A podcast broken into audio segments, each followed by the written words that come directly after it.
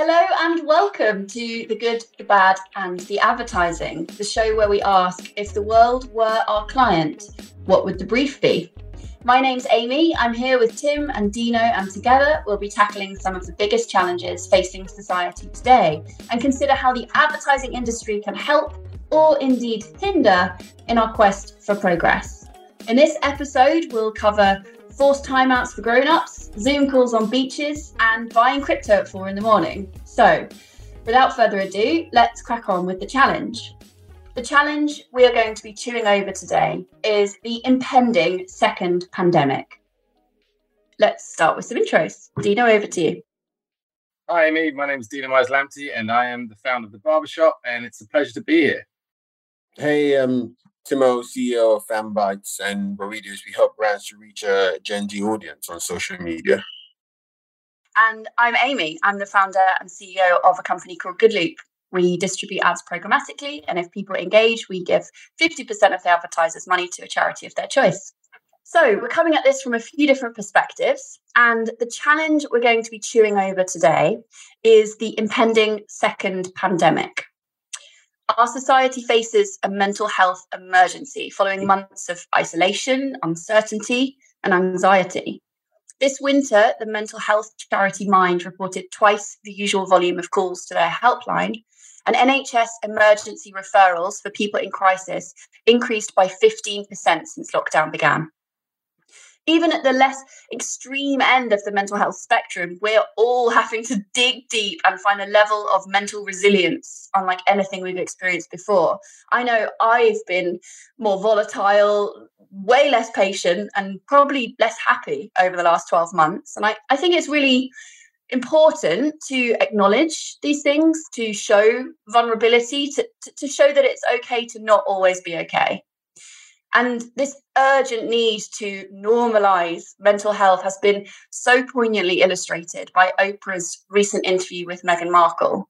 She revealed that after years of racist public scrutiny, Meghan was suicidal. She went to her employer, in this case, the palace. She literally went to the HR department of the palace and they refused to help her. They refused to offer her the support she needed. So I propose that we focus this week's brief on how the advertising industry can help get mental health and mental well-being more firmly embedded into workplace culture. But Dino, Tim, I'm keen to hear your thoughts. Thank you very much, Amy. Um, that was a, a, great kind of introduction to a hot topic of the week, um, but also a hot topic of the past 12 months, I think as bad as some of those stats are, you know, that you reported in terms of the, um, referrals the NHS, the uh, the calls to Mind, it's probably also quite a good thing that we're talking about this so openly right now, and it's uh, it's a subject that everyone is, I guess, it's on everyone's radar. I think that the thing is, the first thing to probably note is that when we talk about the workplace, the workplace has dramatically changed in the last twelve months. Um, you know, the workplace as we know it used to be this office, this hub where culture could be seen, but now we're in a situation where the workplace is people's homes. Um, and I know that, you know, as soon as things open back up again, you know, there's going to be some kind of weird blend that we're going to work out. But uh, but at the moment, it's everyone's homes, which I think that the thing that's become most apparent is everyone's homes are completely different. But I think that's just a, a good reflection of the state of mental health and the challenge of mental health, which is the fact that while everyone's homes are different, everyone is different. And I think that, you know, the, the challenge with mental health is not everyone is the same. So um, it's very hard to uh, identify the right solutions or advice to give when people are different. You know, we need a much more kind of tailored and bespoke solution. I think the world, you know, we're at a time in life where people are just waking up to the difficulty and subtlety of dealing with mental health. So, so I think that just in terms of this brief, I think that it's really interesting for us to think about it from a perspective of we were actually talking to everyone and lots of different types of people, lots of different types of mental states. But we're also talking to two different states of people here, where there are people that probably put their hand up and recognize the fact that they are they are able to acknowledge their mental health in a sense and speak up about it. And uh, and there are people who who are who are not there. I mean, you know, they they may be denying themselves the right to talk about it, or they may just not be feeling the effects. But that doesn't mean that tomorrow or the day after that they might feel the effects. So I think it's really interesting to talk to the people that are aware and the people that aren't aware. Yeah, I was gonna ask about which audience we should focus on, and I think definitely this combination of the people that are aware, but also yeah, people who aren't aware, right? Um, that's probably the biggest cohort of people. So really, I think yeah, what what's what's happened with with um with the Oprah interview, I thought was very illuminating for people who weren't aware, right? So people who didn't feel like they they there was any issue, and so yeah, so I think having a focus on those two audiences makes a lot of sense. You know what I loved actually about that interview was there's a moment where Meghan she's she's looking at a photo of herself and she looks so glamorous and she's smiling and she's like, look at the knuckles. Look at the knuckles, look how white they are, look how much we are holding on to each other. Like that subtle little sign that she wasn't okay. And you're totally right, Tim. For people that have never really considered what's going on behind closed doors, for people that don't uh, like don't think about that so much, that it was such a tangible example. Yes, we're smiling, but our knuckles are white. That felt like a really simple way of explaining mental health. There's also the interesting thing about that part of that discussion, which was um, it occurs occurred to me that you know the, the, probably the reason why she was able to cope you know in public so well is because she was an actress, you know, and it was like you know she knew how to kind of like you know put her, her, that game face on, I suppose. But it also then occurs to me to think that the whole royal family is an act in that sense as well, isn't it? Because you know they're trained throughout their whole lives to basically be not normal people, to be this kind of like public servicing, always on show, always you know, always a certain type of person in in the public and that kind of like uh, bubble and pressure, uh, just not to be be you know not to be able to be yourself, let off your own steams and make your own mistakes is just crippling, isn't it? It's just not natural, um, and it's it's a forced kind of like terrible reality, and we know it all too well. You know, I mean, Diana, you know, the, the whole thing about the interview was a bit like history repeating itself, but luckily so far with a slightly better ending. But you know, it's uh, there's a lot, you know, nothing solved, is it? The people saying that oh, what was it really racism? You know, oh, what, what was the context of what was said? You know, which is the incredible denial of, of, of the fact. You know, I mean, the thing about mental health is, I think there's one thing you can guarantee is that if someone says it, then it's true. You know, because it's it's them. You know, so I think you know there could be any degree of, of mental health that is relative to the person about about they're not feeling themselves. You know, you're your best person to know whether you are different from the usual you and how different that is. No one else can tell you that. And I think that's why it's almost so difficult to diagnose the people that haven't quite realized it yet as well, because you're almost probably waiting a little bit for them to put their hand up and say, hang on a minute. When, when you notice someone's mental health is, is off kilter, that's probably at the point where they're close to being sectioned or something like that, you know, where it's just so kind of out there.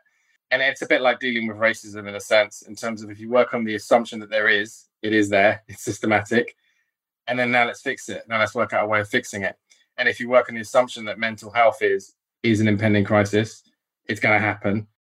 But you touched upon it in terms of workplace culture, and I think that that's probably a really kind of like um, you know important kind of subject to discuss around really because I think um, you know even mental health aside, I, I think the word that's probably most commonly used is like well-being and uh, you know just generally in terms of like enjoying the place that you work and the you know the, the, the environment and the place that you work. And there's a lot that's attached to that in terms of inclusivity, how much you know you're, you're invited to uh, take part in things, all the rest of it, and it's quite complex. You know, while I while I don't think that anyone has got the kind of the golden answer, I think that in my experience, in terms of the place that have been best for that kind of like uh, well-being and support, are the places that are very kind of open, but also put a lot of um, leadership, put a lot of emphasis on it, importance on it, and lead by example. And they create a culture of it's okay to you know whatever take time off when you need it kind of thing. Uh, it's it's not okay just to you know keep on loading someone else with you know all the work and and being just very observant of all those kind of like the, the trigger points that lead to disaster. Leadership feels super important in this brief. Yeah and, and, and so the other thing I'll, I'll add to the kind of the contribution of the brief is that uh, when we consider the fact that people are working remotely versus you know what when people are working in offices if this brief was landed a year ago it would be a, a, quite a different solution in my mind in terms of you know we'd be thinking about commuting and about you know people on that journey I mean, you know, let, us face it. You know, in terms of the, the extreme and the worst of mental health is is noticed probably most in uh, in those hours uh, of commutes and things like that. You know, in terms of the amount of people that you know commit suicide off the bridges in London and things like that. You know, go missing in those points, missing in the points where they are alone ultimately. Um, and, and and if they have a routine moment of, of being alone, then it, it, just it just increases the odds of, of things potentially going astray a little bit. But um, but I guess in terms of now, when you've got a situation of uh, of people at home, there, yeah, there are some people at, alone at home, but there are also some people that are in toxic relationships. There are also some people that are in big families and all the rest of it. So there's all these different weird dynamics of the home, and you can't really predict or understand what everyone's situation is and when they're going to be alone or whatever else. But you've got to think about their, their home as being their office effectively, and how do you bring some communications and bring some culture into their office. And, and what you can't do is you can't, let's say, educate the family. You can't educate their their housemates or whatever. You can't you can't control that as an employer. But um, but I think that what you can do is you can use media to help hopefully get a little bit closer into that environment as well. So I think about the media that is in their home uh, and the moments and the times that potentially allow them to think and reflect and um, and just you know have a bit more kind of like me time, which is probably quite a difficult thing because I think if we talk about it, it's probably quite different for everyone. If it sounds like the brief is sort of shaping up to be something about how, how do we create a culture of mental well-being within the home office? And the target audience is the leadership within big employers. What do you reckon Tim? So that obviously gives us a bit of focus. I wonder though if that captures enough of the people who don't actually know. I would assume that the people who don't actually know are probably not people who work for big employers because I'd imagine that big employers they place quite a big focus on that anyway. So it's not I'm not sure people wouldn't know about it, but we can keep it focused for that particular audience. I guess the, the, the kind of people who know or people who don't know comes down to do we want this to be an awareness and education brief, in which case we should focus on the people that don't know, or do we want this to be a behavior change brief, kind of like the future of healthcare is preventative, getting people in, focusing on wellness, like that behavior change brief has to be focused on people that already have a base level of awareness. Let's probably go for the behavior change one and let's just keep it as a title brief. All right behaviour change within the home office environment, focusing on culture of well-being and proactive mental health rather than mental illness, and um, focusing specifically on leadership, top-down leadership. All right, nice. The other thing I wanted to flag before we go into the like the um, the creative like solutions part, I think it's important. We're doing a podcast about advertising's role to help or hinder a, specific issue. I think it's important to acknowledge that advertising industry has also done damage when it comes to mental health.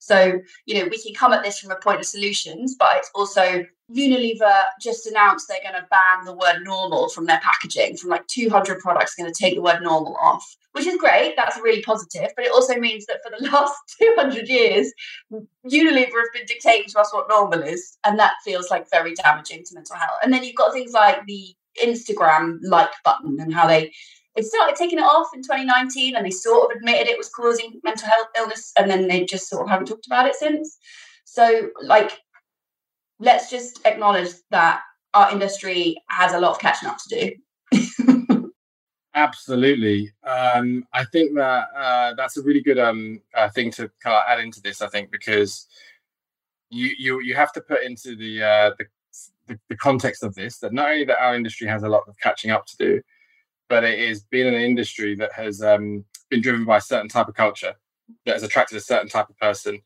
It's always traditionally been a bit more of a masculine culture. Um, it's been a little bit more of a you know middle class, you know, kind of like bubble, London bubble, let's say. And that is, you know, we know that's not completely reflective of, of society as a whole. Um, but the but the issue as well is is that the responsibility that is in the hands of the people that work in our industry is is disproportional because we advertise and we spend money for on behalf of people. So you know, and the and the objective of that is to persuade people and to change the way people think and the the way people uh, act. I think when it when they get it wrong, I think a lot of the time the problem and the challenge is just it's just assuming the world is is like the people in the advertising industry rather than what it actually really is. And I think that you know while it's a tricky thing because advertising is about doing things that are disruptive and distinctive and stand out and don't necessarily just go with the majority kind of point of view. It's about looking for insights that matter, but the doing the alternative and, and making it exciting. But you've still got to be, you know, sensitive to the fact of you know offending and I think that there can be some some checks and balances in place for things like that. You know, the language that's used and things like that to make sure that actually you're not you're not you're not just uh, reinforcing negative stereotypes or or leading the world into a bad place where it can it can be in a much better place, basically. So, what would we do if we had no money? All right, if we had no money, I've actually got two ideas. The first one is I'm going to call it zoom out and it's basically a Zoom call that you join that is a camera on a beach. And you can set up a meeting with this camera and you can put it in your calendar and you dial in and you just listen to the waves lapping on the shore and the birds singing and you take an hour and you book it in your calendar as an hour zoom out. And you can even get teams like I, th- I feel like my team would love it if we had like a, a weekly zoom out, if we had like a half hour on like a Thursday evening you know, when we're like midweek, we're all stressed out, and we have a collective like join this Zoom on the beach and lie or find a comfy spot in your house and just think about think about birdsong. So that's my first idea. Zoom out. I like that a lot. I really like that a lot. Um, you know, I was thinking about something a little bit along the same lines, but uh, more of a, like a leadership lens on it one of the challenges I think that we have is that leaders, you know, have to kind of like, uh, you know, lead, I guess, and be kind of strong and lead in that sense. And, uh, and just, you know, when there's like, you know, all the crap that's going on in the world, or they are naturally dealing with a lot of, you know, issues with, you know, difficulties in running a business, um, that they can't just be a little bit more normal in, in a sense. I'm using the wrong word, but as in more, let's say, uh, just you know, normal as in wrong, more normal as in relaxed, as in just doing things differently, expressing their, you know, their weaknesses, let's say, um, and just kind of like living with it, living with the fact that they're not perfect. Um, and, uh, and and I, and I was thinking along the lines of, you know, maybe they need to show a little bit more of that. Uh, so you know, you need to have a little bit more of a, you know, diary of a, of a, of a CEO that is not just I woke up at five o'clock and I run around, you know, with my personal trainer, and then I, you know, you I got the kids off to school, and then I, you know, superwoman, superman type, you know, stories. You know, maybe you need a bit more kind of like reality check, which you know, which I was thinking along the lines of, you know, having that kind of like, uh, you know, maybe it's a Zoom moment with the, you know, with the C- CEO or, or leaders, which is just not about not about work, you know, uh, which is about life. But you know, it's a tricky kind of balance thing. Um, and I also like the idea of almost like a um, of a forum for leaders to talk about things as well. You know about you know these kind of issues and what's going on, because I think that uh, can probably allow for a little bit kind of more sharing and kind of vulnerability, and ultimately learning to then implement it and expand the kind of culture. And then the last thing along those kind of lines of like you know the Zoom thing is um, what if we what if you know if we didn't have any money? I think you know leading by example is is almost forcing people, not forcing fun, but forcing people to have me time. Um, and you know, while we always forced in a meeting, we never ever forced in me time, do we? We never ever, you know, kind of like allocate a time where we're like, look, I don't want to meet you or anything, but I'm just blocking this out in your diary to make sure that you don't put anything else in your diary. And I don't care about what you do, you know, as in, you know, I hope it's good, but uh, you know, I don't need to know. Um, and um, and I think that kind of concept might be interesting because when it comes to your boss, if you have a chain reaction of of you know your objective today or this week is to always put in a me time kind of moment into your team, and they pass it down and do it to their team, things like that. But I think that creates an interesting dynamic where you're almost ordering someone to be, you know, have that mean time, and it gives you that permission to basically do it. That's a little kind of free build on your Zoom zoomed idea. Zoom out the good thing about going last on this is that I get to hear a few of your thoughts. The worst thing is that some of your thoughts are my thoughts. My first note was about this idea of a forced timeout, basically. But actually, to take that even like the next level further, one of the things that we do at Fanbytes is something that I introduced called 300 seconds. And it's basically, I think every Monday, anyone from the team has 300 seconds to talk about something that they're quite passionate about. And one of the things I was thinking was you could somewhat gamify this idea of like scheduled me time where people have to do something during that period, which is just focus on them. And you could have them almost at the end of the month have it as like uh, who had the most interest in me time. So you end up people really looking forward to talking about the things that they did. Like maybe they picked up knitting, or maybe during that time they built a new shed or something like that. Like, but almost making it like an award. It's like, right, X person had the most interesting uh, thing during their me time. This was voted by all their colleagues and all that stuff. You'd have to you'd have to get the balance right with that competition piece, right? Though, because like pressure is a huge driver of mental illness. There's a bit of a tightrope making it fun and gamified, but not putting pressure on people because doing nothing is also okay. Yeah, true. I think you may want to make it seem much. Uh, so the criteria for um, you know getting points could be how silly it is, basically, right? So rather than how impressive it is, it's more just how like random and ingenious it is. How fun did you spend your time, basically? All right, so we've done the zero pounds budget. Now let's go to the other side of the coin, the what would Jeff do section of the podcast. We have infinite money. How are you going to address the brief? In my mind, I mean, I'm thinking in terms of what media can uh, matters um, in this uh, topic that we're talking about. And I think there's two things that come to mind, certainly in this period of time when people are working from home.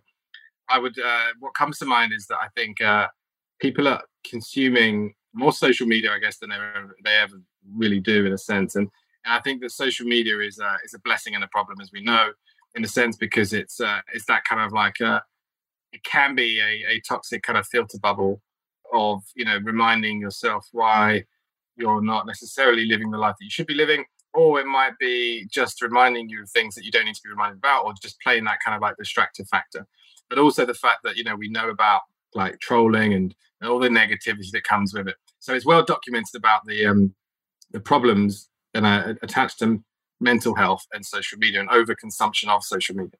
So I think there is definitely a need to spend some money in advertising within the medium of social media to uh, stop people from using social media. And I'm not saying, you know, I'm not, I'm not campaigning for the complete you know, stopping of using social media, but using it less and using it more wisely. And I think that if I had unlimited money, I would spend advertising that retargeted people that were using uh, the medium a lot to tell them to use it less. The other thing I would think about in terms of the medium that matters in this, in this, I think, is uh, I would say the medium that we're doing and, and using right now, which is podcasting or audio more broadly. So, in the sense that uh, audio has always been a medium, certainly radio has always been a medium that has been considered to be quite a one on one medium. It's quite special because it almost feels like a bit of a conversation with the presenter. But I also believe that the insight that is gained from from podcasting is, is much kind of greater than any other kind of medium. I think it's a very powerful medium for um, getting people to relax, and getting people to think a little bit more about their circumstance. So a little bit anti-spirit of just allowing people to do what makes them feel good, but actually I almost a little bit of forced podcast podcast healing. I think that actually audio is uh, is a great kind of healer in that sense, whether it's music or, or, or actually kind of storytelling or, or actually people speaking from their experience about issues. I mean, the most obvious thing becomes, you know, listen to you know podcasts about mental health and about you know bettering your mental health because there will be some tips and thoughts and things that you pick up on that will better you but i almost feel like uh podscription you know podcasting subscription and subscribing to things and uh or prescription rather to heal you by what you listen to i think is a really kind of powerful thing so So I think that I would use that medium. I'd use that medium in terms of you know in advertising through it to uh, to get people to think and reflect, but also to point people to the right kind of podcast that might be beneficial for their kind of mental health and their well-being as well. And um, and I would um, yes, I'll take out an advertising campaign in that medium, but I would also uh, use you know kind of other mediums in the household to try and point people towards getting their podcast time for their own kind of mental healing. How do you think that from a because I know some platforms like Instagram do this, TikTok do this. When you're going through and you spend so much time on social media, they'll be like, "Hey, you're all caught up," or "Take a break um, from it." So the platforms themselves are trying to do this. How do you think the execution of this of this idea would differ? Don't the platforms themselves already do this? So how do you think we differ? It's mainly in the messaging in terms of what you're telling people to do as a result of spending too much time there. One of the problems with dealing with, let's say, kind of negative things in your life, not really knowing how you compare to to others and what what kind of like what is negative? You know what is how bad are you? You know uh, or how, how how perceived normal is it to the what you're doing? And i think that the problem a lot of the time with you know social media is a lot of people overconsume social media and that almost be- becomes the the benchmark you know the, the average as such. So so i think a lot of people that are in that state where they are consuming too much are not really aware of the fact that you know actually people that are experiencing more mental happiness are doing what you're doing a lot less. You know, if money doesn't matter, then you take out a disproportionately large amount of advertising to not show advertising, for example, or to to to, to really kind of like take people and put people away from that environment. Makes up make the environment so different that people start to look at it and go, hang on, this is not the same experience that I'm that I'm enjoying as such. So I'll go and do something else. Is it the ads that are causing this issue? Or is it just the content on the platforms that are causing this issue? You've got to change the algorithm of what it's serving, really, and almost like actually when things get a bit boring, then you switch off and do something else, don't you? So you know, mm. the, right now the algorithm's designed to you know give you things that you think is, is going to keep you clicking or keep you engaged. And you could almost like buy the ad space and then have a completely blank space and be like, "Wasn't that a nice break?" That's it. I think that's it. And you don't have those. You don't have those uh, articles or those ads saying do something else. No, hundred percent. Like honestly, the amount of time I'm just like lying in bed, like flicking through stories, thinking, "Oh my god, what am I doing with my life?" If there was a, a story that came up saying, "What you doing with your life?" go go smell a flower or feel the sun on your face, I'd be like, "Yeah, you know what? Yeah." All right, Tim. What about you? And remember, our target audience is leadership in organizations. I think we've veered a bit off the brief with that one, Dino. Yeah. If I had more more money, I would focus on the platforms which already have these leaders on them. And for me, that'd be like Twitter and LinkedIn. LinkedIn is both good and bad, right? Um, the reason why it is good is obviously it's got a like the network and from a social perspective, it's pretty good for like virality, like being able to create something I guess seen by a lot of people. But it's also bad because then people start doing these like really bizarre things like my day today. Woke up at 4 a.m., traded some crypto by 4.30. By 6, I had doubled my money. And then uh, by 7, I like kissed my kissed my wife and my kids and then got ready for the day. It's like bro, like, shut up. A hundred percent. What's so funny is that I actually knew someone who posted like this, and I know categorically he just didn't do that. And I was like, why are you lying?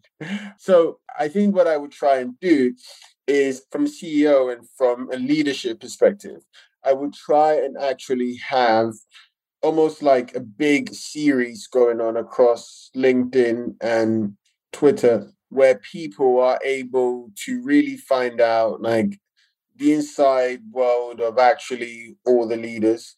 I think what also be quite important is one of the best shows was this undercover boss thing.